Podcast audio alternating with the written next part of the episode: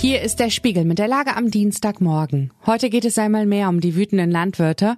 Wir befassen uns mit der drohenden Pleite der Kaufhauskette Galeria und wir blicken auf einen Gerichtstermin mit Donald Trump. Spiegelredakteur Stefan Kusmani hat diese Lage geschrieben und am Mikrofon ist Ivi Strüving. Bauern noch immer wütend.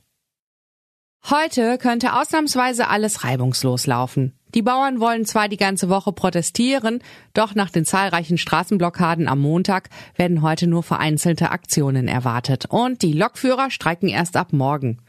Sie könnten also verreisen, aber wie und wann kommen sie ab Mittwoch zurück?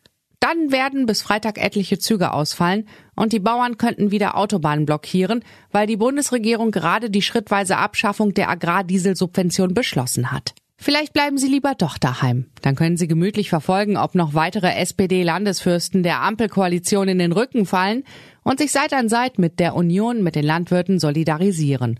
Bis die Regierung doch noch einknickt?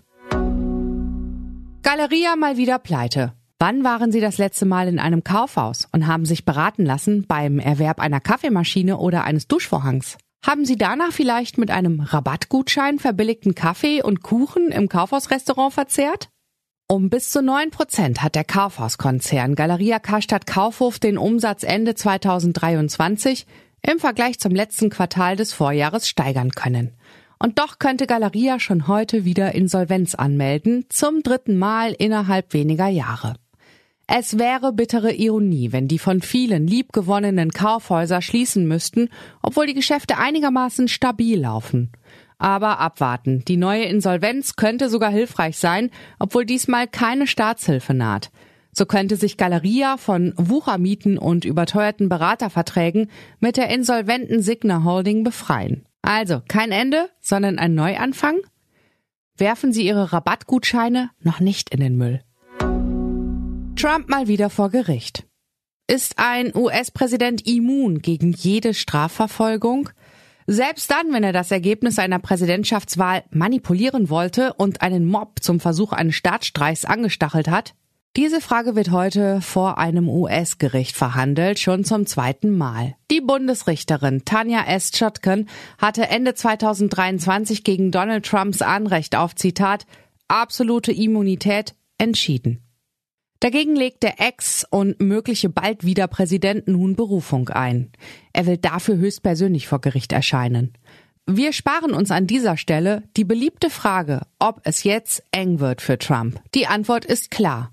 Eng wird es auch heute sicher nicht. Selbst wenn auch das Berufungsgericht gegen Trump entschiede, könnte und würde er bis zum Supreme Court weiterziehen.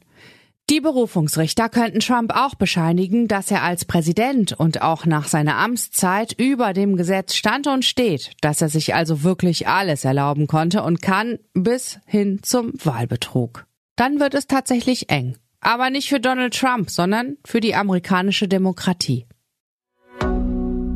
Was sonst noch wichtig ist. Nach der beinahe Katastrophe auf einem Alaska Airlines Flug hat die Fluggesellschaft United bei ihren Maschinen des Boeing-Typs Mängel festgestellt.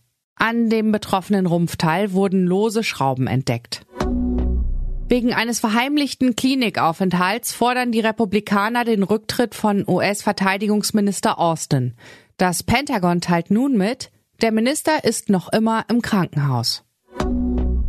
Franz Beckenbauer ist tot und die Fußballwelt trauert. Von Gary Lineker über Michel Platini bis zu Lionel Messi würdigen berühmte Fußballer ihren verstorbenen Kollegen. Soweit die Lage am Morgen. Alle aktuellen Entwicklungen finden Sie auf spiegel.de. Wir melden uns hier wieder mit der Lage am Abend.